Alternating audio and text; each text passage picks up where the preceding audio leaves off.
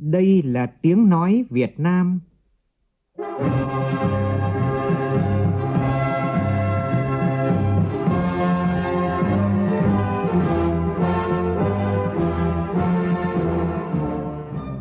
là tiếng nói Việt Nam, phát thanh từ Hà Nội, thủ đô nước Cộng hòa xã hội chủ nghĩa Việt Nam.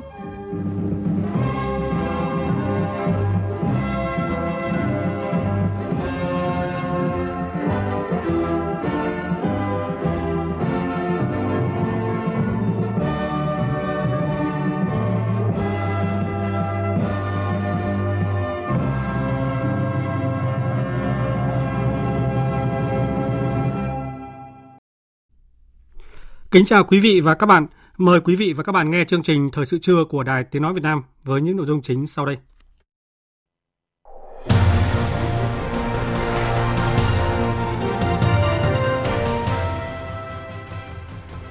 Thủ tướng Phạm Minh Chính kiểm tra công tác tu bổ định kỳ công trình Lăng Chủ tịch Hồ Chí Minh. Đại biểu Quốc hội chất vấn các nhóm vấn đề thuộc trách nhiệm chính của Bộ trưởng Bộ Tư pháp tại phiên họp thứ 25 Ủy ban Thường vụ Quốc hội Ngân hàng Nhà nước yêu cầu các tổ chức tín dụng chi nhánh ngân hàng nước ngoài tiếp tục giảm lãi suất cho vay từ 1,5 đến 2%. Hôm nay, cổ phiếu phổ thông và chứng quyền của VinFast Auto bắt đầu giao dịch trên sàn Nasdaq của Mỹ. Trong phần tin thế giới, tình hình chính trị tại Niger có thêm những diễn biến mới đáng lo ngại khi chính quyền quân sự tuyên bố sẽ đưa Tổng thống bị lật đổ Mohamed Bazoum ra xét xử về tội phản quốc. Ngân hàng Trung ương Argentina tăng lãi suất cơ bản thêm 21 điểm phần trăm lên mức 118% ngay sau chiến thắng bất ngờ của ông Javier Milei, ứng cử viên tự do cực hữu trong cuộc bầu cử sơ bộ diễn ra hôm qua.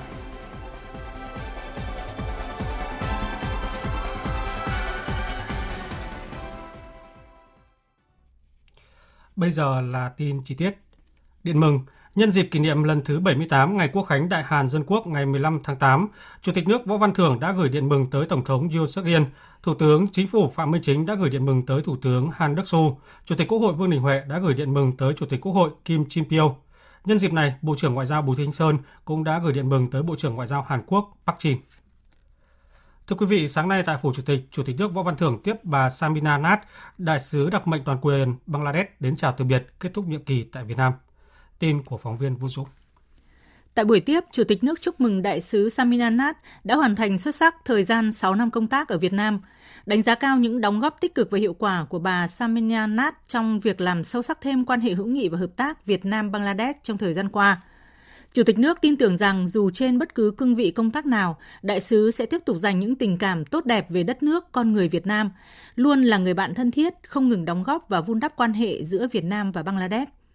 Qua bà đại sứ, Chủ tịch nước Võ Văn Thưởng trân trọng gửi lời thăm hỏi đến ngài ờ, Tổng thống Bangladesh Mohamed Suhabuddin. Về phần mình, đại sứ Saminanat tin tưởng dưới sự lãnh đạo của Đảng Cộng sản Việt Nam, đứng đầu là Tổng Bí thư Nguyễn Phú Trọng, đất nước và nhân dân Việt Nam sẽ tiếp tục đạt được những thành tựu to lớn hơn nữa trong tương lai – một lần nữa bày tỏ tình cảm ấn tượng đặc biệt với Việt Nam, bà Saminanat cho biết sẽ luôn lưu giữ hình ảnh và tình cảm tốt đẹp về Việt Nam, mong muốn trở thành một đại sứ thiện trí của Việt Nam trong bất kỳ công việc nào mà bà đảm nhiệm trong tương lai.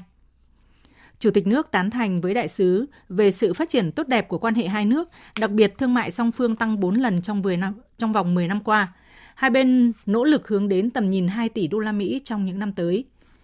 Cho rằng dư địa trong quan hệ hợp tác còn nhiều, Chủ tịch nước đề nghị hai nước tăng cường hợp tác trong thời gian tới, nhất là trao đổi đoàn cấp cao và các cấp, để qua đó thúc đẩy hợp tác toàn diện.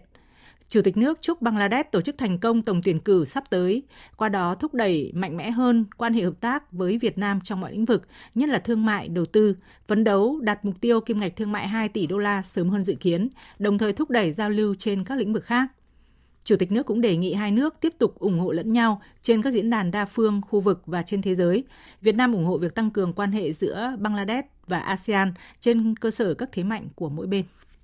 Sáng nay, Thủ tướng Phạm Minh Chính kiểm tra công tác tu bổ định kỳ công trình Lăng Chủ tịch Hồ Chí Minh và kết quả thực hiện nhiệm vụ 6 tháng đầu năm của Ban Quản lý Lăng Chủ tịch Hồ Chí Minh. Tin của phóng viên Vũ Khuyên. Tư lệnh Bộ Tư lệnh 969 Đại tá Phạm Hải Trung cho biết, thực hiện nhiệm vụ được giao, Ban Quản lý Lăng đã chủ động xây dựng kế hoạch, chuẩn bị tốt về nhân lực, vật tư, phương án, phối hợp hiệp đồng triển khai thực hiện tu bổ định kỳ công trình lăng, bảo đảm chất lượng an toàn tuyệt đối và hoàn thành đúng tiến độ đề ra. Ban quản lý lăng phối hợp với chuyên gia y tế, Trung tâm nghiên cứu y sinh Moscow hoàn thành nhiệm vụ làm thuốc lớn thi hài Chủ tịch Hồ Chí Minh đúng quy trình, an toàn tuyệt đối, tiến hành bảo dưỡng, sửa chữa hệ thống thiết bị kỹ thuật, kiến trúc công trình lăng, quảng trường Ba Đình, khu vực đón tiếp nhân dân, hoàn thành cải tạo chỉnh trang 210 ô cỏ trên quảng trường Ba Đình – sau tu bổ, thi hài Chủ tịch Hồ Chí Minh tiếp tục được giữ gìn ở trạng thái tốt nhất, hệ thống thiết bị kỹ thuật hoạt động ổn định, chính xác, tin cậy, bảo đảm hệ số dự phòng. Cảnh quan kiến trúc công trình lăng và các công trình phụ cận khang trang, sạch đẹp hơn. Cán bộ, nhân viên, chiến sĩ tích lũy được thêm kinh nghiệm, nâng cao trình độ tổ chức và khả năng đáp ứng yêu cầu nhiệm vụ chính trị của đơn vị. Ngay sau khi kiểm tra công tác tu bổ định kỳ công trình Lăng Chủ tịch Hồ Chí Minh, Thủ tướng đã có buổi làm việc với Ban Quản lý Lăng về kết quả thực hiện nhiệm vụ 6 tháng đầu năm.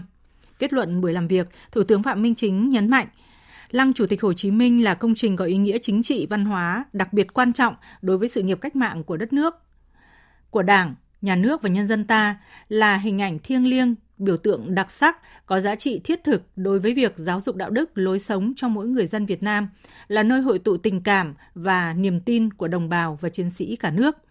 Trong thời gian tới, Thủ tướng mong muốn Ban Quản lý Lăng tiếp tục tinh thần quyết tâm rồi thì quyết tâm cao hơn nữa, nỗ lực rồi thì nỗ lực nhiều hơn nữa, thực hiện tốt rồi thì thực hiện hiệu quả hơn nữa. Thủ tướng đề nghị xây dựng hoàn thiện về thể chế, giả soát lại quy hoạch xem cái gì phù hợp, cái gì chưa phù hợp, cho xứng tầm với ý nghĩa chính trị của khu di tích,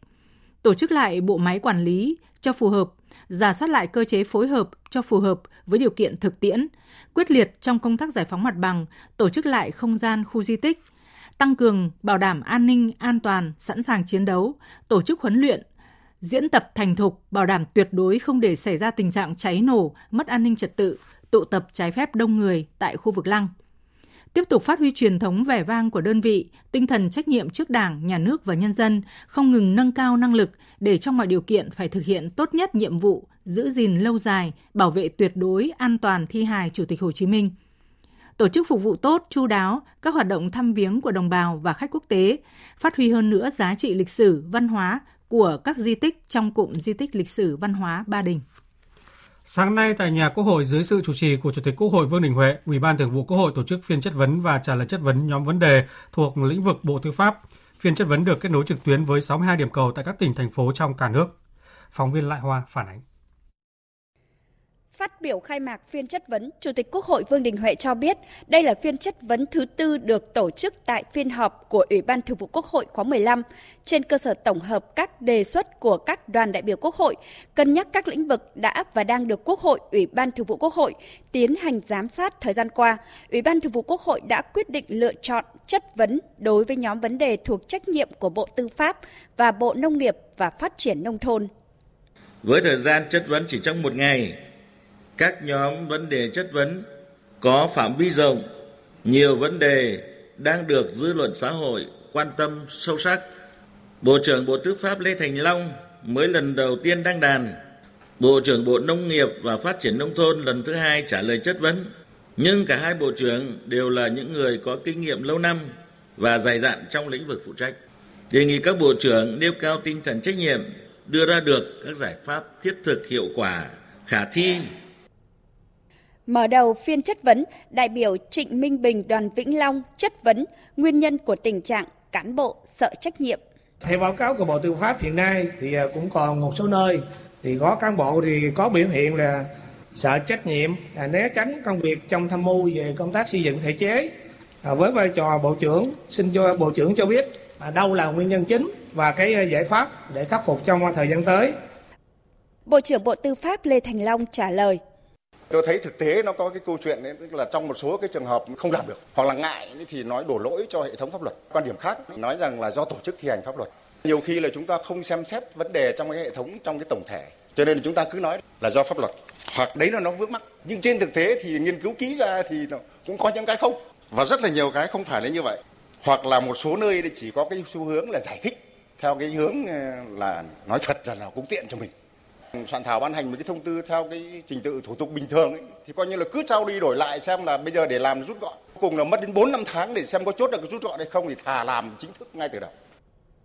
Nêu rõ tình trạng nợ chậm ban hành văn bản quy định chi tiết, hướng dẫn thi hành luật diễn ra trong nhiều năm mà chưa được khắc phục, gây khoảng trống pháp luật, đại biểu Trần Thị Vân đoàn Bắc Ninh, đại biểu Điểu Hình Sang đoàn Bình Phước đề nghị Bộ trưởng có giải pháp để khắc phục tình trạng này. Thừa nhận có tình trạng chậm ban hành văn bản quy định chi tiết, Bộ trưởng Lê Thành Long cho biết giải pháp của Bộ trong thời gian tới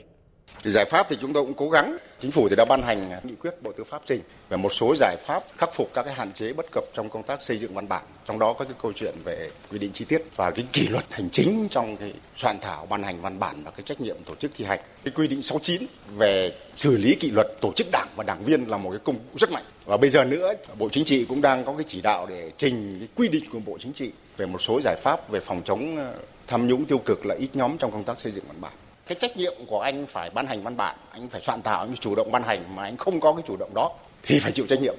ngoài ra thì về lâu về dài đấy thì tôi vẫn phải tính ấy, tức là chúng ta cố gắng làm sao đấy những cái việc ấy có thể ban hành ở trong luật và lẽ ra là phải điều hành ở trong luật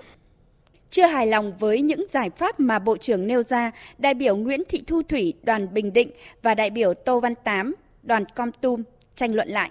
Tôi cho rằng à, thực tế thì việc chấp hành cái nguyên tắc xây dựng pháp luật theo luật ban hành văn bản thì chúng ta thực hiện cũng chưa nghiêm. Thực tế là trong cái quy định luật ban hành văn bản quy phạm pháp luật quy định thì à, cơ quan trình cái văn bản luật đồng thời kèm theo trình cái dự thảo các cái văn bản uh, hướng dẫn đầy đủ thì được mới trình cái quốc hội. Thì ở đây thì cũng đề nghị đối với bộ trưởng cần có cái giải pháp cụ thể hơn để trong cái thời gian tới thì chúng ta à, tránh cái việc mà khi chúng ta trình các cái văn bản À, đối với cái quốc hội xem xét thì chúng ta phải đầy đủ tất cả những cái dự thảo mà chúng ta đã quy định theo cái luật ban hành của văn bản. Cái giải pháp của Bộ trưởng đưa ra thì chúng tôi thấy cũng rất là căn cơ và như thế thì hy vọng rằng trong cái thời gian tới thì cái việc ờ, chậm ban hành ờ, văn bản quy phạm thì cũng sẽ được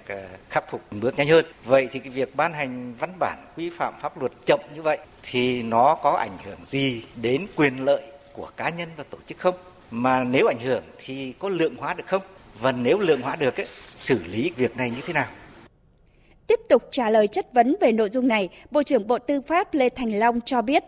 Thường nghĩ là lượng hóa được và có gây cái thất thoát về tài sản nó ảnh hưởng đến ờ, quyền và lợi ích của nhà nước của người dân hay không thì ờ, có quốc hội khóa trước ấy, chúng ta đã nêu một số các cái văn bản cái nghị định của một số bộ mà vì nó chậm cho nên là không thu được một số cái khoản tiền sử dụng nọ kia chúng ta lượng hóa được thế còn các cái giải pháp chúng ta xử lý như nào có những giải pháp tổng thể có những giải pháp cụ thể từ ban hành văn bản cho đến thiết kế các cái luật làm sao cho nó khả thi, cho nó phù hợp. Chất vấn về cơ sở pháp lý của việc phân cấp phân quyền trong quản lý nhà nước, đại biểu Hoàng Ngọc Định đoàn Hà Giang bày tỏ lo ngại nếu chỉ thực hiện phân cấp trong phạm vi được giao tại văn bản quy phạm pháp luật của Trung ương sẽ không đẩy mạnh được hoạt động phân cấp như mong muốn. Chính vì vậy, đại biểu cho rằng cần thiết phải có văn bản quy phạm pháp luật quy định riêng về phân cấp để tạo cơ sở pháp lý cho địa phương đẩy mạnh hoạt động này. Trả lời nội dung này, Bộ trưởng Lê Thành Long cho biết khó là các quy định về phân cấp phân quyền nằm ở rất nhiều luật chuyên ngành như đất đai, tài chính, đầu tư. Vì vậy trong quá trình phân cấp có chỗ phân cấp về thẩm quyền, cách làm nhưng thủ tục không có nên gây vướng. Nếu như mà một văn bản riêng về phân cấp nữa thì tôi sợ là khó có thể lọc để sàng lọc được những cái điểm, những cái nội dung đã được quy định trong các cái văn bản quy phạm pháp luật hiện hành mà cái cơ bản nhất là chúng ta cố gắng làm sao để thể chế hóa tốt hơn các cái quy định của của hiến pháp rồi chiếu từ cái phân cấp cốc tức là phân cấp uh, trong cái luật tổ chức chính phủ và luật tổ chức chính quyền địa phương thì như vậy trong quá trình sửa đổi bổ sung các cái luật về chuyên ngành mà đặc biệt là về thẩm quyền của từng các cái chức danh của từng các cái cấp thì theo tôi cái cách như vậy hiện bây giờ thì có thể là nó là cái giải pháp khả thi hơn trong cái giai đoạn ờ, hiện nay. Liên quan đến nội dung này, Bộ trưởng Bộ Nội vụ Phạm Thị Thanh Trà cho biết một số giải pháp thời gian tới Hiện nay, à, Bộ Nội vụ đang nghiên cứu để xây dựng kế hoạch sửa đổi luật tổ chức chính phủ cũng như là luật tổ chức chính quyền địa phương. Khi chúng ta sửa được hai cái luật rất là cơ bản và quan trọng này thì cùng với các cái luật chuyên ngành nữa thì như vậy chúng ta sẽ thúc đẩy được phân cấp, phân quyền. Nhưng với các địa phương hiện nay ấy, thì chúng tôi cũng đề nghị các đồng chí căn cứ vào cái nghị quyết 04 của chính phủ và nhất là những cái bộ luật mà cũng đã được Quốc hội ban hành trong thời gian vừa qua và đã thực hiện cái phân cấp phân quyền rất là rõ thì chúng ta cũng nên mạnh dạn để thực hiện cái phân cấp và ủy quyền này. Tại phiên chất vấn, trả lời các đại biểu làm rõ các giải pháp nâng cao chất lượng hệ thống pháp luật, giải pháp kiểm soát quyền lực phòng chống tham nhũng tiêu cực trong công tác xây dựng pháp luật thuộc trách nhiệm của chính phủ, Bộ trưởng Lê Thành Long thông tin thêm. Động viên, đôn đốc rồi xem xét để xử lý cái kỷ luật những cái, cái chủ thể ban hành hoặc là không thực hiện đúng thẩm quyền khi mà các cơ quan kiểm tra, giám sát, thanh tra, kiểm toán vào rất nhiều, thì đấy cũng là một cái cảnh để cho các bộ, các ngành, các cơ quan, trong đó có cả bộ tư pháp ý thức hơn được về cái việc của mình, phân định là làm sao rõ công, rõ việc. Vừa rồi chính phủ đã ban hành những nghị quyết 126 về một số các cái biện pháp để phòng chống tham nhũng tiêu cực là ít nhóm trong công tác xây dựng pháp luật. Và chúng tôi chỉ rõ ra những cái biện pháp, những cái gì là cần phải thực hiện hết sức cụ thể và hết sức rõ ràng, hết sức ờ, trọng tâm, trọng điểm trong cái ờ, bối cảnh bây giờ. Chiều nay, Ủy ban Thường vụ Quốc hội tiếp tục chất vấn đối với nhóm vấn đề thuộc lĩnh vực Bộ Nông nghiệp và Phát triển Nông thôn. Đài Tiếng Nói Việt Nam tường thuật trực tiếp phiên chất vấn từ 13 giờ 55 phút trên kênh Thời sự VV1. Mời quý vị và các bạn chú ý đón nghe. Sáng nay tại Hà Nội, Bộ trưởng Bộ Giáo dục và Đào tạo Nguyễn Kim Sơn có buổi gặp gỡ với các nhà giáo, cán bộ quản lý, nhân viên ngành giáo dục, các bậc mầm non, phổ thông, giáo dục thường xuyên trên cả nước theo hình thức trực tiếp kết hợp với trực tuyến. Phóng viên Minh Hường phản ánh. Ý kiến của các giáo viên cán bộ quản lý bậc phổ thông mầm non tập trung vào các nhóm vấn đề lớn như những bất cập khó khăn khi triển khai chương trình giáo dục phổ thông 2018, chế độ chính sách nhà giáo, điều kiện làm việc của đội ngũ giáo viên. Cụ thể ở bậc học mầm non, các giáo viên đề cập đến tình trạng chế độ đãi ngộ chưa phù hợp với đặc thù công việc, thu nhập thấp dẫn đến nhiều giáo viên bỏ việc. Cô Lý Thị Trinh Nguyên, giáo viên mầm non tại tỉnh Hậu Giang nêu ý kiến. Thời giờ làm việc của giáo viên mầm non không giới hạn, mặc dù có quy định 40 giờ trên tuần, nhưng thực tế giáo viên mầm non là việc gần như gấp đôi. Công việc của cô giáo mầm non mang tính chất rất đặc thù, vừa nuôi vừa dạy, rất áp lực. Nhưng với mức ưu đãi 35% theo nghề như hiện nay rất thấp so với các công sức các cô bỏ ra. Thu nhập không đủ trang trải cuộc sống nên vừa qua có rất nhiều giáo viên mầm non không bám trụ được với nghề, bỏ việc hoặc chuyển sang ngành nghề khác Do đó, kính mong Bộ trưởng tiếp tục quan tâm, tham mưu chính phủ sớm tăng mức phụ cấp ưu đãi cho giáo viên mầm non lên 70% giống như các trường hợp chuyên biệt để thu hút được đội ngũ tham gia giáo dục mầm non và giúp các cô an tâm công tác. Bộ trưởng Bộ Giáo dục và Đào tạo Nguyễn Kim Sơn cho biết, hiện nay chính phủ đã giao Bộ Giáo dục và Đào tạo làm việc với Bộ Nội vụ và các bộ ngành, trước hết cân nhắc để có thể nâng phụ cấp ưu đãi cho giáo viên mầm non tiểu học. Bước đầu thì Bộ Giáo dục và Đào tạo với Bộ Nội vụ cũng đã có được một cái sự thống nhất dự kiến là sẽ tăng cái mức phụ cấp ưu đãi cho giáo viên mầm non thêm 10% và đối với tiểu học thêm 5% nữa. Mà việc vấn đề còn lại là à, cần phải có sự thống nhất với Bộ Tài chính và sau đó sẽ thông qua chính phủ và các cơ quan có chức năng. Ờ, tuy con số nó nhỏ, nhưng mà điều này thực hiện thì cũng sẽ có thêm một phần động viên và bù đắp đối với các giáo viên mầm non. Liên quan đến việc triển khai chương trình giáo dục phổ thông năm 2018, nhiều ý kiến đề xuất cần có giải pháp đảm bảo các nguồn lực để đầu tư cơ sở vật chất, trang thiết bị dạy học để triển khai chương trình theo yêu cầu. Giải đáp vấn đề này, Bộ trưởng Nguyễn Kim Sơn khẳng định. Trong thời gian sắp tới thì chúng tôi cũng sẽ rất là chú ý đến làm việc với các bộ ngành để làm sao mà khai thác được các cái đầu tư từ các cái chương trình mục tiêu quốc gia để có thể phục vụ cho kiên cố hóa trường học và trang thiết bị cho các nhà trường Ờ, bên cạnh đó thì cái việc lo cái phần cơ sở vật chất này là một cái trách nhiệm ờ, rất lớn của các địa phương. Cũng mong rằng lãnh đạo các địa phương cần phải quan tâm và có một cái quan tâm một cách giáo diết hơn nữa ờ, để có thể giải quyết được cái vấn đề điều kiện cơ sở vật chất, trang thiết bị để phục vụ cho dạy, học, hoạt động của các giáo viên sau hơn một nhiệm kỳ một năm công tác thực hiện nhiệm vụ tại phái bộ an ninh lâm thời Liên Hợp Quốc ở khu vực ABA, sáng nay đội công binh số 1 Việt Nam đã hoàn thành xuất sắc nhiệm vụ và trở về nước. Phóng viên Nguyên Nhung thông tin. Trong hơn 15 tháng thực hiện nhiệm vụ tại phái bộ, đội công binh số 1 Việt Nam đã hoàn thành tốt và xuất sắc các nhiệm vụ làm mới, nâng cấp và sửa chữa các tuyến đường giao thông chính của phái bộ với tổng chiều dài gần 70 km, mở mới 15 tuyến đường tuần tra đảm bảo an ninh, an toàn xuyên rừng với tổng chiều dài 303 km và nhiều nhiệm vụ quan trọng khác. Ngoài ra, đội công binh số 1 còn tổ chức khám chữa bệnh cho người dân, hướng dẫn trồng rau xanh, cử cán bộ dạy học tình nguyện, hỗ trợ xây dựng lớp học và thư viện, được thị trưởng khu vực ABA và giám đốc Sở Giáo dục ABA gửi thư cảm ơn. Tại lễ đón ở sân bay Nội Bài, Đại tá Phạm Mạnh Thắng, Cục trưởng Cục gìn giữ hòa bình Việt Nam chúc mừng đoàn đã hoàn thành xuất sắc nhiệm vụ, trở về an toàn tuyệt đối, biểu dương 11 thành viên của đội công binh số 1 đã sung phong tiếp tục ở lại làm nhiệm vụ trong đội hình công binh số 2 là đơn vị công binh đầu tiên của Việt Nam triển khai ở một địa bàn mới trong bối cảnh phái bộ thực hiện tái cơ cấu về lực lượng, cơ sở vật chất thiếu thốn, điều kiện thời tiết khắc nghiệt và gặp nhiều khó khăn, nhưng toàn đội đã luôn đoàn kết, lỗ lực khắc phục mọi khó khăn, hoàn thành xuất sắc nhiệm vụ mà chỉ huy phái bộ phân công, xứng đáng với kỳ vọng mà Đảng, Nhà nước và nhân dân tin tưởng giao phó. Với những kết quả đạt được, toàn bộ 184 cán bộ, nhân viên của đội công binh số 1 Việt Nam được chỉ huy phái bộ thay mặt Hội đồng Bảo an Liên Hợp Quốc tặng thưởng huy chương vì sự nghiệp gìn giữ hòa bình Liên Hợp Quốc. Tư lệnh phái bộ gửi thư khen vì đã có nhiều cống hiến, đóng góp trong nhiệm kỳ công tác, đặc biệt là trong giai đoạn tái cơ cấu phái bộ. Ngân hàng Nhà nước vừa có văn bản gửi các tổ chức tín dụng chi nhánh ngân hàng nước ngoài yêu cầu tiếp tục thực hiện các giải pháp để giảm mặt bằng lãi suất. Thực hiện chỉ đạo của Chính phủ, Thủ tướng Chính phủ, Ngân hàng Nhà nước yêu cầu các tổ chức tín dụng giảm lãi suất cho vay đối với các khoản vay đang còn dư nợ hiện hữu và các khoản vay các khoản cho vay mới. Phấn đấu mức giảm lãi suất tối thiểu từ 1,5 đến 2% một năm theo chỉ đạo của Chính phủ và Thủ tướng Chính phủ nhằm hỗ trợ doanh nghiệp, người dân phục hồi và phát triển sản xuất kinh doanh – Ngân hàng Nhà nước cũng yêu cầu các tổ chức tín dụng báo cáo cam kết giảm lãi suất cho vay trong năm nay đối với các khoản cho vay đang còn dư nợ hiện hữu và các khoản vay mới trước ngày 25 tháng 8. Bên cạnh đó, báo cáo kết quả thực hiện cam kết giảm lãi suất cho vay trong năm nay đối với các khoản cho vay đang còn dư nợ hiện hữu và các khoản cho vay mới gửi Ngân hàng Nhà nước trước ngày 8 tháng 1 năm 2024. Từ đầu năm đến nay, Ngân hàng Nhà nước đã điều chỉnh liên tục giảm các mức lãi suất điều hành với tổng mức giảm từ 0,5 đến 2% mỗi năm – Đồng thời, Ngân hàng Nhà nước chỉ đạo các tổ chức tín dụng triệt để tiết giảm chi phí để giảm lãi suất cho vay nhằm hỗ trợ doanh nghiệp, người dân và nền kinh tế phục hồi sản xuất kinh doanh. Từ hôm nay ngày 15 tháng 8, nhiều chính sách mới chính thức có hiệu lực như quy định mới về cấp thu hồi đăng ký biển số xe cơ giới hay nâng thời hạn thị thực điện tử lên quá không quá 90 ngày. Chính sách thị thực mới theo luật nhập cảnh, xuất cảnh, quá cảnh, cư trú của người nước ngoài tại Việt Nam sửa đổi chính thức có hiệu lực. Một số điểm đáng chú ý như là thời hạn thị thực điện tử được nâng lên 90 ngày, có giá trị nhập cảnh nhiều lần. Thời hạn tạm trú cho người nhập cảnh theo diện đơn phương miễn thị thực là 45 ngày. Sáng nay tại Hà Nội, Bộ Văn hóa, Thể thao và Du lịch tổ chức hội nghị phổ biến chính sách thị thực điện tử nhằm đẩy nhanh tốc độ phục hồi, tăng tốc phát triển du lịch Việt Nam hiệu quả bền vững.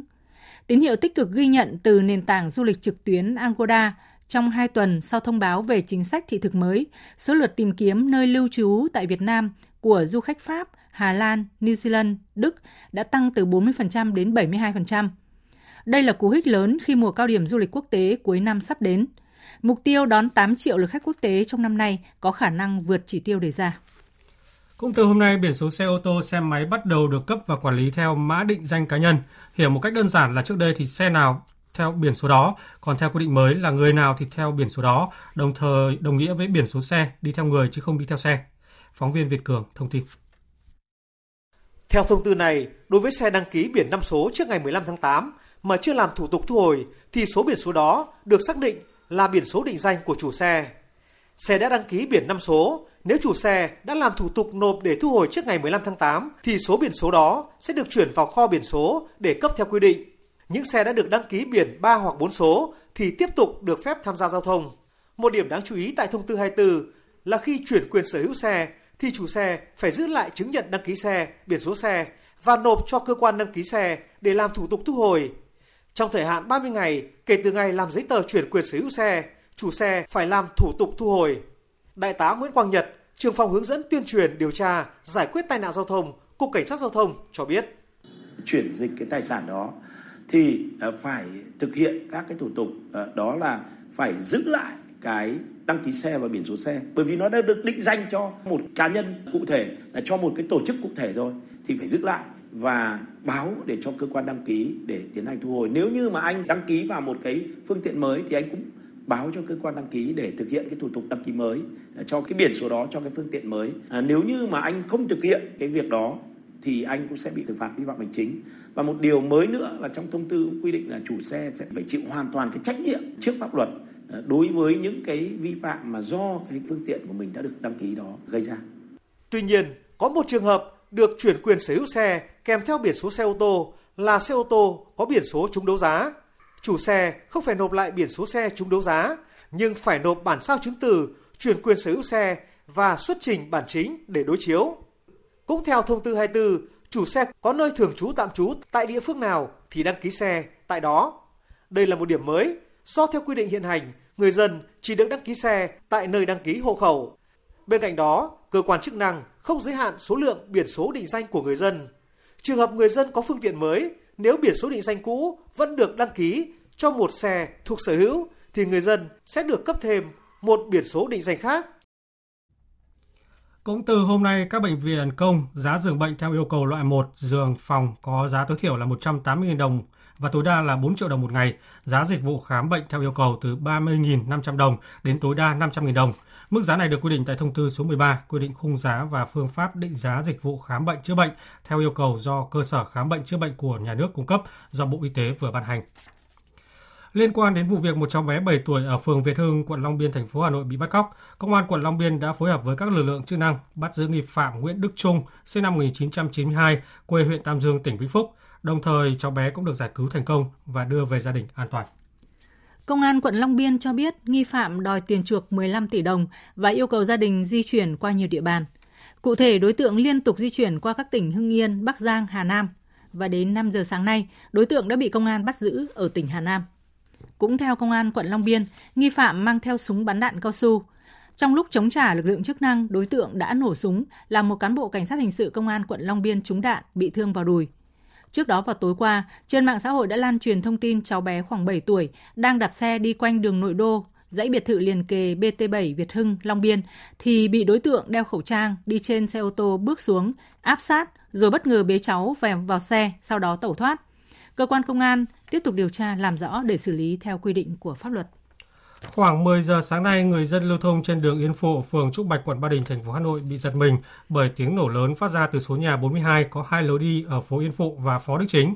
Sức ép của vụ nổ khiến toàn bộ mặt tiền của ngôi nhà biến dạng, đường dây điện chạy qua cũng trũng xuống, cây cối xung quanh gãy cành nằm la liệt chắn ngang đường. Vụ nổ cũng khiến nhiều người đi xe máy ngã ra đường, nằm bất tỉnh trên đường và trên vỉa hè. Nhận được tin báo, Công an quận Ba Đình và đội cảnh sát giao thông số 2 Công an thành phố Hà Nội đã nhanh chóng có mặt đưa những người bị nạn đi cấp cứu và phong tỏa toàn bộ phố Yên Phụ từ đầu đường Thanh Niên rẽ về để phục vụ công tác điều tra. Tầng 2 của ngôi nhà đã bị hư, hỏng cửa, bàn ghế xô lệch, mảnh kính từ ngôi nhà văng xa hàng trăm mét sang bên kia đường Yên Phụ. Sức ép của vụ nổ đã khiến một số người đi đường bị ngã ra đường. Các nhân chứng cho biết, thời điểm xảy ra vụ nổ, đường Yên Phụ vắng người qua lại do tập trung chờ đèn đỏ phía trước – nếu không có đèn đỏ, người bị thương vong có thể sẽ tăng cao hơn. Lãnh đạo quận Ba Đình cho biết ít nhất có 4 người bị thương đã được đưa đi cấp cứu tại bệnh viện Sanh Pôn. Hai xe cứu hộ của công an quận Ba Đình và các lực lượng chức năng đã phong tỏa hiện trường để điều tra vụ việc. Và tiếp theo chương trình là một số thông tin thời tiết đáng chú ý. Theo dự báo, hôm nay ở khu vực Bắc Bộ và các tỉnh Thanh Hóa, Nghệ An có mưa rào và rông, cục bộ có mưa to, với lượng mưa phổ biến từ 20 đến 40 mm, có nơi trên 80 mm. Trong mưa rông, khả năng xảy ra lốc xét và gió giật mạnh. Mưa to cục bộ cũng có khả năng gây ra tình trạng ngập úng tại các vùng trung thấp, khu vực đô thị và nguy cơ xảy ra lũ quét, sạt lở đất tại khu vực vùng núi, nhất là tại các tỉnh Sơn La, Yên Bái và Hòa Bình. Nhiệt độ cao nhất ở các khu vực này ngày hôm nay từ 31 đến 33 độ. Từ Hà Tĩnh đến Ninh Thuận tiếp tục có nắng nóng, có nơi nắng nóng gai gắt với nhiệt độ cao nhất phổ biến 35 đến 37 độ, có nơi trên 37 độ. Riêng khu vực từ Thừa Thiên Huế đến Phú Yên có nơi trên 38 độ. Thời tiết khô nóng, nguy cơ cháy rừng ở các khu vực này đang cảnh báo ở cấp 4, cấp rất nguy hiểm. Tại thành phố Hồ Chí Minh và các tỉnh thành khu vực Nam Bộ, chiều và tối có mưa rào và rông vài nơi. Trong mưa rông cũng cần đề phòng các hiện tượng thời tiết nguy hiểm, lốc xét, gió giật mạnh. Nhiệt độ cao nhất hôm nay 33 đến 34 độ.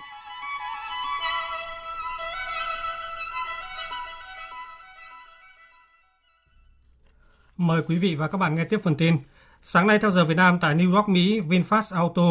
và Brightspace Acquisition công bố hoàn tất giao dịch hợp nhất kinh doanh đã được thông báo trước đó. Công ty niêm yết sau sát nhập có tên là VinFast Auto. Cổ phiếu và chứng quyền của công ty này bắt đầu giao dịch trên sàn chứng khoán Nasdaq Stock Market từ ngày hôm nay 15 tháng 8 với các mã niêm yết lần lượt là VFS và VFSWW. Thông báo về việc hoàn thành hợp nhất kinh doanh được đưa ra sau khi các cổ đông của Blackspace bỏ phiếu chấp thuận giao dịch vào ngày 10 tháng 8 vừa qua. Sau hợp nhất, Blackspace trở thành công ty con thuộc sở hữu của VinFast Auto. Chia sẻ về cột mốc trở thành công ty niêm yết thông qua hợp nhất kinh doanh cùng Blackspace, bà Lê Thị Thu Thủy, Tổng Giám đốc VinFast Auto cho biết, trở thành công ty niêm yết tại Mỹ là cột mốc quan trọng trong hành trình phát triển toàn cầu của VinFast. Đây không chỉ đơn thuần là những giao dịch trên thị trường chứng khoán, mà còn ghi nhận niềm tin mạnh mẽ vào tầm nhìn và tiềm năng của VinFast, cũng như thực hiện cam kết của VinFast là làm cho các phương tiện điện thông minh, an toàn và thân thiện với môi trường trở nên dễ tiếp cận hơn với mọi người. Chuyển sang các tin thế giới đáng chú ý khác, cuộc khủng hoảng liên quan đến cuộc đảo chính quân sự lật đổ Tổng thống Niger Mohamed Bazoum tiếp tục có thêm những diễn biến mới đáng lo ngại. Trong đó, chính quyền quân sự do phe đảo chính lập ra tuyên bố sẽ đưa Tổng thống bị lật đổ ra xét xử tội phản quốc. Động thái ngay lập tức vấp phải phản ứng dữ dội từ các quốc gia Tây Phi cũng như cộng đồng quốc tế. Phóng viên Bá Thi theo dõi khu vực châu Phi thông tin. Cộng đồng kinh tế Tây Phi ECOWAS tuyên bố cực lực phản đối việc chính quyền quân sự Niger dự định đưa Tổng thống Mohamed Bazoum ra xét xử tội phản quốc, cảnh báo rằng đây là hành động khiêu khích nguy hiểm và đi ngược lại tinh thần sẵn sàng đối thoại mà phe đảo chính tại Niger đưa ra một ngày trước đó. ECOWAS cũng tái khẳng định quan điểm vẫn coi ông Bazoum là nhà lãnh đạo hợp pháp của Niger. Lời cảnh báo của các quốc gia Tây Phi được đưa ra chỉ vài giờ sau khi chính quyền quân sự Niger thông báo có thể đưa Tổng thống bị truất quyền Mohamed Bazoum ra xét xử tại tòa án với tội danh phản quốc và phá hoại an ninh đất nước.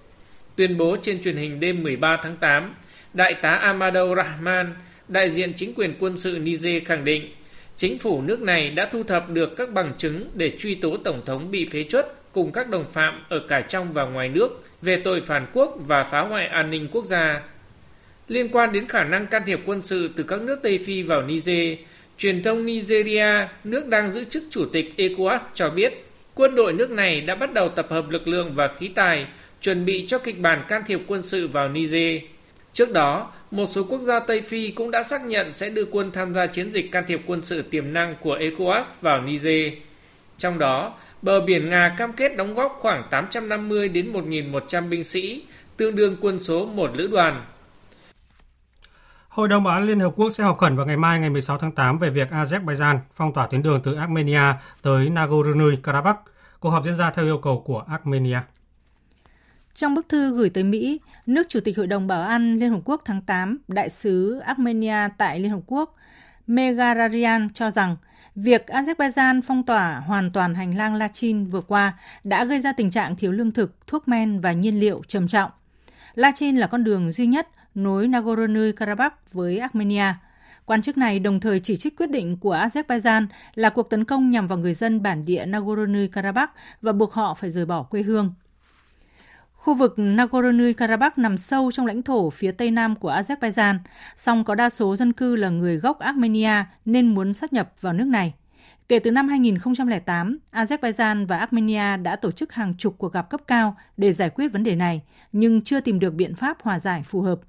Quan hệ hai nước càng trở nên căng thẳng khi ngày 11 tháng 7, Azerbaijan đã tạm đóng tuyến đường duy nhất nối khu vực Nagorno-Karabakh và Armenia với lý do ngăn chặn các hoạt động buôn lậu qua tuyến đường này.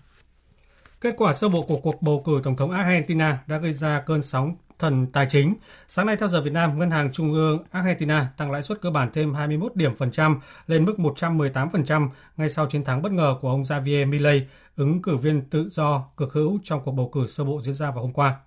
Biên tập viên Châu Anh thông tin. Động thái của Ngân hàng Trung ương Argentina nhằm ngăn chặn tỷ lệ lạm phát đang ở mức rất cao ở nước này. Bên cạnh đó, thì Ngân hàng Trung ương Argentina cũng đã phá giá đồng tiền peso gần 18%. Ngân hàng này cho biết đồng peso sẽ được giữ ở mức ổn định 350 peso cho một đô la cho đến cuộc tổng tuyển cử vào tháng 10 tới. Tuy nhiên, các chuyên gia kinh tế tỏ ra thận trọng trước tuyên bố của Ngân hàng Trung ương. Ông Fausto Portono, chuyên gia kinh tế Argentina cho rằng Gần đến cuộc bầu cử, sẽ có công bố về tỷ lệ lạm phát của tháng 9 và điều này sẽ ảnh hưởng đến cuộc bầu cử tháng 10 bởi vì có rất nhiều thỏa thuận đã bị trì hoãn. Tôi nghĩ một phần là lỗi của chính phủ. Tôi không tin thị trường sẽ ổn định mà thay vào đó giá cả sẽ tiếp tục tăng và lạm phát sẽ không kiểm soát được.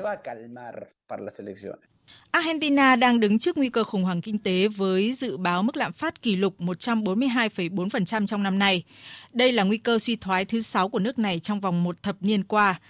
Ứng cử viên tự do cực hữu Javier Milei là một nhà kinh tế học. Trong chính sách tranh cử, ông cho rằng phải thực hiện phi đô la hóa, dùng đồng peso thay thế cho đồng đô la. Hiện ông Javier đang đứng đầu trong danh sách ứng cử viên cho cuộc bầu cử tổng thống vào tháng 10 sau khi giành được hơn 30% số phiếu ủng hộ tại cuộc bầu cử sơ bộ.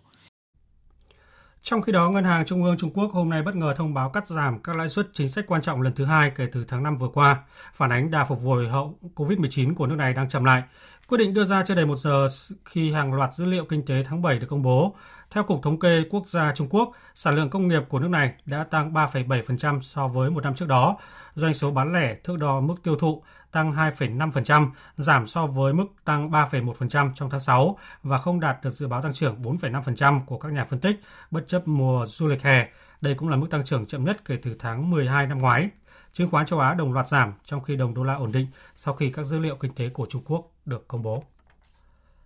Ấn Độ và các tiểu vương quốc Ả Rập Thống Nhất bắt đầu thực hiện thanh toán thương mại song phương bằng đồng nội tệ. Đây được coi là động thái có khả năng ảnh hưởng đến vị thế quốc tế của đồng đô la Mỹ. Phóng viên Tuấn Nguyễn theo dõi khu vực Trung Đông đưa tin.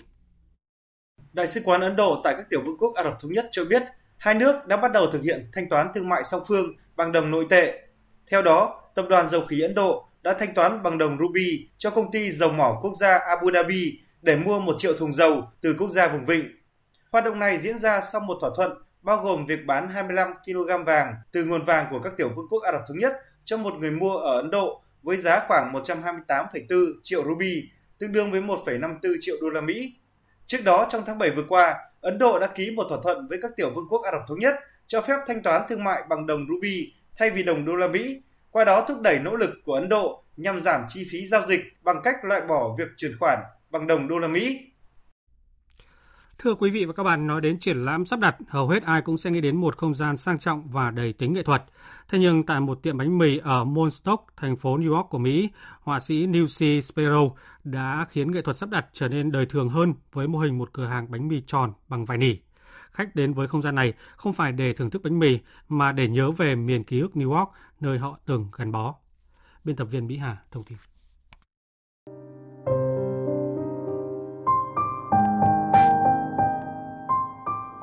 Tại tiệm bánh mì Feldbaken ở Montauk, New York, những chiếc bánh mì tròn được làm hoàn toàn bằng vải nỉ. Khách hàng có thể chọn trong số 13 loại bánh mì tròn, mỗi loại được khâu thủ công và có sẵn hoặc được làm y hệt như những chiếc bánh mì New York chính hiệu. Từ bánh mì hạt anh túc, bánh mì cầu vồng với thịt bò muối và hành tây hoặc bánh mì tròn có nhân với pastrami và dưa chua từ niềm say mê ẩm thực của người Do Thái ở khu đông Manhattan, New York, đặc biệt là các cửa hàng bánh mì vòng đặc trưng của ẩm thực địa phương. Nghệ sĩ người Anh Lucy Sparrow đã đưa ra ý tưởng về một không gian trưng bày nghệ thuật sắp đặt với những tác phẩm bánh mì bằng vải.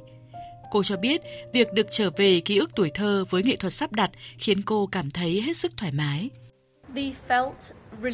Nó đưa bạn đến một nơi mà khi bạn còn là một đứa trẻ, nơi mọi thứ thoải mái hơn nhiều, dễ dãi hơn rất nhiều. Và giá các tác phẩm của tôi cũng dễ tiếp cận đến mức bạn có thể bắt đầu một bộ sưu tập. Không phủ nhận thực tế rằng đó là mỹ thuật.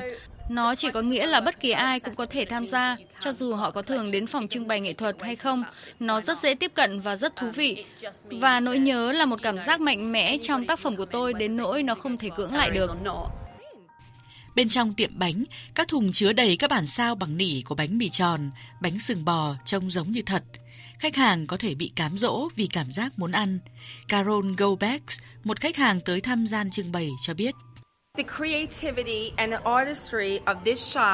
Sự sáng tạo và tính nghệ thuật của cửa hàng này thật ấn tượng. Bạn bước vào như thể đang bước vào một cửa hàng thực sự với bánh mì tròn thật, bánh quy thật, bánh ngọt thật, kẹo thật, salad, cà phê thật, bạn bước đến gần họ và nghĩ rằng họ thực sự là người thật. Tôi có thể gọi một tách cà phê không? Nhưng tất cả đều là cảm giác. Tất cả đều được làm tỉ mỉ. Nó không thể tuyệt vời hơn. Và tính nghệ thuật như tôi đã nói, điều đó thật hạnh phúc. Bạn bước vào đây và màu sắc chúng rực rỡ và thu hút bạn. Không gian sắp đặt về tiệm bánh mì tròn là sự bổ sung mới nhất cho danh mục triển lãm làm từ nỉ của Lucy Sparrow. Trước đó đã chế tạo nội thất của hiệu thuốc, siêu thị và các cửa hàng tiện lợi từ vật liệu này.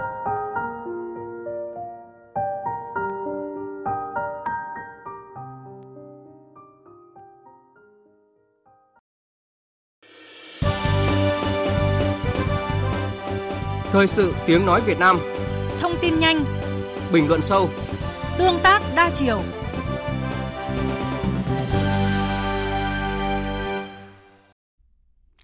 Quý vị và các bạn đang nghe chương trình Thời sự trưa của Đài Tiếng Nói Việt Nam. Thưa quý vị và các bạn, 45 bể thu gom vỏ bao bì thuốc bảo vệ thực vật sau sử dụng đã và đang giúp cho môi trường nông thôn ở xã Thuận Hòa, huyện Châu Thành, tỉnh Sóc Trăng xanh, sạch đẹp. Mô hình cũng tác động tích cực đến ý thức của người nông dân trong việc bảo vệ môi trường, không còn tình trạng vứt rác thải nông nghiệp, nhất là bao bì thuốc bảo vệ thực vật bừa bãi. Trong phần tiếp theo của chương trình, phóng viên Thái Hồng phản ánh. Ông Từ Đức Lợi là một trong những hộ gia đình sở hữu nhiều diện tích đất sản xuất nông nghiệp lớn ở ấp Trà Canh A 1, xã Thượng Hòa, với khoảng 10 hecta đất trồng lúa và 10 hecta đất trồng sen. Do vậy, hàng năm ông luôn sử dụng số lượng lớn thuốc bảo vệ thực vật để phục vụ cho việc sản xuất. Để tránh tình trạng ô nhiễm môi trường từ chai lọ, bao bì thuốc bảo vệ thực vật đã sử dụng, ông thường xuyên thu gom để ở một khu đất trống của gia đình, đồng thời tiêu hủy bằng cách thiêu đốt bỏ, không đảm bảo môi trường. Khoảng 2 tháng nay, khi mô hình bể thu gom bao bì thuốc bảo vệ thực vật sau sử dụng được Hội Nông dân xã triển khai, những rác thải đó được ông thu gom và bỏ vào hết trong bể chứa. Ông Lợi cho biết. Thì hồi trước đó là mình đem lại mình à, thu gom lại, lại rồi mình để chỗ nơi của mình đó, cái cái cái góc nào đó rồi mình lâu lâu cái mình thiêu hủy. À, cũng như sao bây giờ có bể thì mình ừ, mình bỏ thu gom về vô bể. Nó nó thuận lợi hơn, có cái bể này. Mình không cần đốt phần gì đó mình đem lại thì mình dục cho bể là cái như là mình xong rồi. Thu gom nó sạch sẽ hơn. Hồi đó thì nó bỏ nó thừa thải nó dơ bẩn hơn. Bây giờ nó gom gọn lại. Thượng Hòa là xã thường nông của huyện Châu Thành đây cũng là địa phương có đông đồng bào Khmer sinh sống với mô hình thu gom bao bì thuốc bảo vệ thực vật sau thu hoạch tại các cánh đồng của xã Thượng Hòa giờ đây đã không còn tình trạng bao bì vỏ chai thuốc bảo vệ thực vật đã qua sử dụng được vứt bỏ tràn lan nữa ông Nguyễn Thành Úc Chi hội trưởng chi hội nông dân ấp Trà Canh A1 xã Thượng Hòa chia sẻ, nông dân ấp Trà Canh A1 chủ yếu làm nghề trồng lúa, sen và hoa màu. Nếu như trước đây, chỉ có vài người có ý thức thu gom rác thải thuốc bảo vệ thực vật, tránh làm ô nhiễm môi trường nguồn nước, thì phần lớn người dân tiện tay vứt bỏ ngay tại ruộng sau khi sử dụng xong. Với mô hình bể thu gom bao bì thuốc bảo vệ thực vật được triển khai hơn 2 tháng nay, bước đầu đã thay đổi được nhận thức và thói quen của các hộ nông dân về bảo vệ môi trường trong quá trình sản xuất nông nghiệp. Ông Úc nói. Thì từ khi lắp đặt được cái cái bể này đó thì bắt đầu bà con mới dần dần à, bỏ vô bể. Rồi một số bao bì mà tận dụng bán da chai đó thì bà con cũng là coi như tách ra à, để có cái nguồn thu nhập nhỏ nhỏ. Thì đó là cái cái à, khả thi bước đầu. Tuy vậy thì nói chung hội viên thì cái nhận thức tuy rằng có sâu nhưng còn vài chục phần trăm nó cũng còn quan thì cái này mình tiếp tục duy trì tuyên truyền tức là mưa dầm thấm lâu mà nói hoài. Thì bắt đầu tôi nghĩ rằng nếu chúng ta làm này thì 10 người mà 7 người làm thì ba người cũng phải làm theo thôi. Còn ông Lý Đông, bí thư chi bộ ấp Trà Canh B xã Thượng Hòa cho hay, ấp có 345 hecta đất trồng lúa với 700 hộ, mỗi năm làm ba vụ. Nhờ được Hội Nông dân xã hỗ trợ 16 bể chứa chai lọ bao bì thuốc bảo vệ thực vật đã qua sử dụng. Hiện nay cánh đồng lúa trong ấp luôn đảm bảo sạch sẽ, các vỏ bao bì thuốc bảo vệ thực vật. À, về phía ấp thì cũng ờ, à, thực hiện khá tốt trong cái công tác tuyên truyền vận động nhân dân tham gia thì à, cái bước mà tuyên truyền thì chi bộ à, sau khi họp chi bộ thì chi bộ cũng có tuyên truyền ra đoàn thể các ban nhân ấp đoàn thể để chúng ta từng bước à, cho các đoàn thể này à, coi như là à, tuyên truyền ra cái hội viên đoàn viên của mình để coi như là thực hiện à, tốt cái vệ sinh môi trường của địa phương. Việc thực hiện bể thu gom thuốc bảo vệ thực vật giúp người nông dân thay đổi dần thói quen không còn vứt rác thải bảo vệ thực vật trực tiếp ngay tại bờ ruộng, góc vườn sau khi sử dụng mà đã cho vào bể chứa. Từ đó góp phần chung tay cùng hoàn thiện tiêu chí môi trường đối với xã Thượng Hòa trong việc thực hiện chương trình xây dựng nông thôn mới tại địa phương. Tiếp theo chương trình thời sự trưa nay như thường lệ là trang tin đầu tư tài chính và bản tin thể thao. Trang tin đầu tư tài chính. Thưa quý vị và các bạn, Giá vàng miếng SJC sáng nay tăng 150.000 đồng mỗi lượng. Công ty vàng bạc đá quý Sài Gòn SJC niêm yết giá mua vào là 65 triệu 800 000 đồng một lượng, bán ra là 67 triệu 500 000 đồng một lượng. Công ty vàng bạc đá quý Bảo Tín Minh Châu niêm yết giá vàng dòng thăng long mua vào là 56 triệu 230 000 đồng một lượng, bán ra là 57 triệu 80 000 đồng một lượng. Còn trên thị trường ngoại tệ, tỷ giá giữa đô la Mỹ và đồng Việt Nam hôm nay được Ngân hàng Nhà nước công bố ở mức 23.848 đồng đổi 1 đô la, tăng 11 đồng so với mức niêm yết hôm qua. Thông tin từ Bộ Công Thương cho biết, thực hiện nhiệm vụ của chính phủ về việc xem xét, quyết định ban hành văn bản sản xuất tại Việt Nam ở cấp thông tư theo thẩm quyền và chức năng nhiệm vụ được giao, đảm bảo tuân thủ đúng quy định của pháp luật. Qua quá trình triển khai thực hiện, Bộ Công Thương nhận thấy vướng mắc về thẩm quyền ban hành văn bản sản xuất tại Việt Nam ở cấp thông tư của Bộ trưởng. Theo quy định về nghị định quy định chức năng nhiệm vụ của Bộ Công Thương cũng như các luật chuyên ngành có liên quan, việc Bộ Công Thương ban hành thông tư sản xuất tại Việt Nam hiện chưa đủ căn cứ pháp lý về thẩm quyền.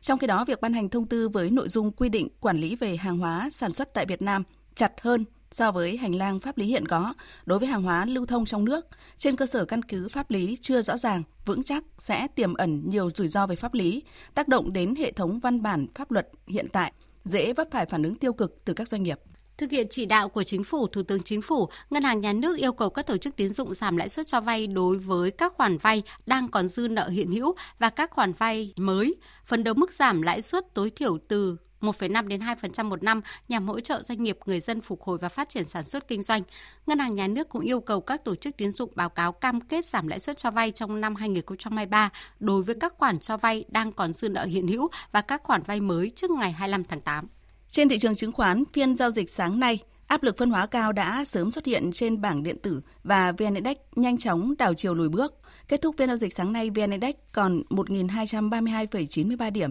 HNX Index đạt 252,16 điểm. Thưa quý vị và các bạn, cho thuê tài chính là hình thức cấp vốn chung và dài hạn thông qua cho thuê tài sản. Hình thức cho thuê tài chính đã có ở Việt Nam từ hơn 10 năm trước, nhưng đến nay cho thuê tài chính vẫn chiếm tỷ lệ khiêm tốn, chưa phát huy được vai trò hỗ trợ vốn cho doanh nghiệp. Các chuyên gia cho rằng cần hoàn thiện hành lang pháp lý để lĩnh vực cho thuê tài chính thực sự trở thành điểm tựa tài chính cho doanh nghiệp, ghi nhận của phóng viên Đài Tiếng Nói Việt Nam qua ý kiến của các chuyên gia. Theo Hiệp hội cho thuê tài chính Việt Nam, Tính đến cuối năm ngoái, dư nợ cho thuê tài chính khoảng gần 45.000 tỷ đồng, tức là tương đương 0,33% tổng dư nợ toàn nền kinh tế. Điểm khác biệt lớn nhất của cho thuê tài chính là không phải đi vay tiền, mà là thuê tài sản được hình thành từ vốn vay.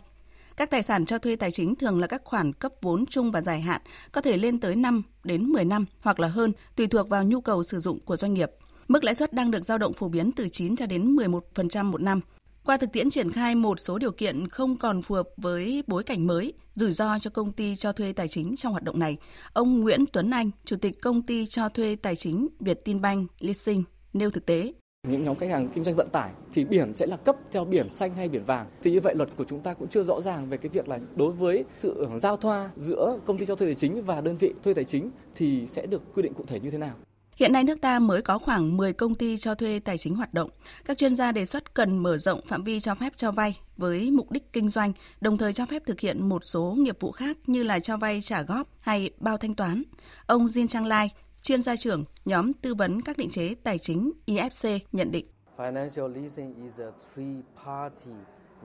trong khi các hoạt động cho vay thông thường là mối quan hệ hai bên, giữa bên cho vay và bên vay, thì hoạt động cho thuê tài chính là quan hệ ba bên, có hai hợp đồng riêng biệt. Một là giữa bên mua và bên bán thiết bị, hai là bên cho thuê và bên thuê. Việt Nam cần có sửa đổi trong khuôn khổ pháp lý. Ví dụ trong Bộ luật dân sự không có quy định cụ thể về cho thuê tài chính, còn luật tổ chức tín dụng thì chỉ quy định về cấp phép và quản lý đối với các tổ chức tài chính và các quy định về công ty cho thuê tài chính thì không rõ ràng.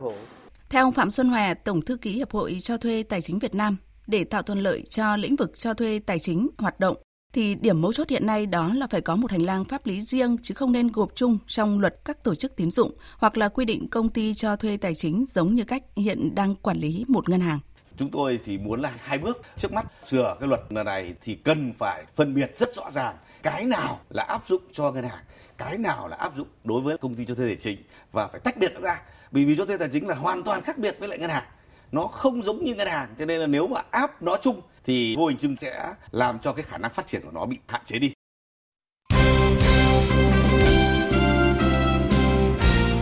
Thưa quý vị và các bạn, vào lúc 18 giờ ngày 15 tháng 8, đội tuyển U23 Việt Nam sẽ có trận giao hữu với U23 Bahrain trước khi chính thức bước vào tranh tài tại giải U23 Đông Nam Á năm 2023. Sáng ngày 15 tháng 8, ban huấn luyện và các cầu thủ sẽ có buổi họp chuyên môn để chuẩn bị cho trận giao hữu với U23 Bahrain. Qua nghiên cứu đối thủ, huấn luyện viên Hoàng Anh Tuấn đánh giá cao chất lượng của đội bóng Tây Á và hy vọng màn thử lửa với đội bóng này sẽ giúp U23 Việt Nam nhìn nhận rõ nét hơn về những vấn đề còn tồn tại trong đội hình. Từ đó có sự điều chỉnh kịp thời. Do tính chất phục vụ riêng cho công tác chuyên môn của cả hai đội, nên trận đấu sẽ diễn ra mà không có khán giả, cũng như hoạt động tác nghiệp của báo chí. Kết thúc trận đấu, thầy trò huấn luyện viên Hoàng Anh Tuấn sẽ nghỉ lại thêm một đêm tại Bangkok. Sáng ngày 16 tháng 8, toàn đội sẽ di chuyển tới Rayong, địa điểm tổ chức giải vô địch U23 Đông Nam Á năm 2023. Tại đây, đội tuyển U23 Việt Nam sẽ có quý thời gian 3 ngày để chuẩn bị cho trận ra quân gặp U23 Lào trong khuôn khổ bảng C.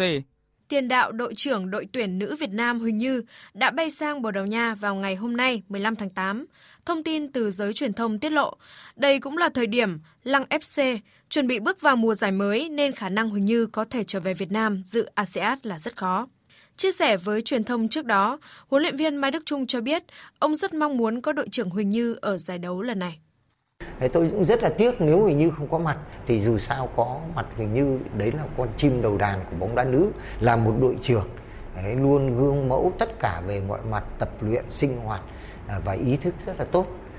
và tôi rất mong là Huỳnh Như sẽ có mặt ờ, về cùng với đội để thi đấu ASEAN. Tất nhiên là chúng tôi cũng phải có sắp xếp chuẩn bị sẵn đấy nhiều phương án. Đội tuyển nữ Việt Nam đã và đang tập luyện tại VFF. Theo lịch trình, toàn đội sẽ tập tại Hà Nội đến ngày 19 tháng 8, sau đó di chuyển đến Hải Phòng tập huấn. Ở bảng D, chiến lược gia 73 tuổi tôn trọng cả ba đối thủ Nhật Bản, Bangladesh và Nepal. Ông thầy người Việt đánh giá rất cao tuyển nữ Nhật Bản và quyết tâm có được vị trí nhì bảng để có cơ hội đi sâu. Sáng ngày hôm nay, 15 tháng 8, câu lạc bộ Manchester United đã giành chiến thắng tối thiểu 1-0 trước câu lạc bộ Golf tại vòng 1 giải Ngoại hạng Anh mùa 2023-2024. Bước vào trận đấu, Manchester United tung ra đội hình mạnh nhất để quyết tâm giành 3 điểm ở lại sân Old Trafford. Với sự vượt trội về lực lượng, đội bóng của huấn luyện viên Erik ten Hag dễ dàng áp đặt thế trận, kiểm soát bóng ngay từ những phút đầu. Tuy nhiên, dù cầm bóng nhiều nhưng quỷ đỏ lại không tạo ra được cơ hội nào đáng chú ý trong phần lớn của hiệp 1. Sang hiệp 2, MU tiếp tục cầm bóng, thế trận cũng chẳng khác là bao, họ liên tiếp bị uy hiếp bởi những pha chuyển trạng thái của Goof. Nếu không có cột dọc và tài cứu thua của Onana, có lẽ quỷ đỏ đã bị chọc thùng lưới từ sớm. Đến phút thứ 75, trong một tình huống phạt góc, trung vệ Varane đã lên tiếng đúng lúc khi đánh đầu mở tỷ số sau đường tạt bóng thuận lợi của đồng đội.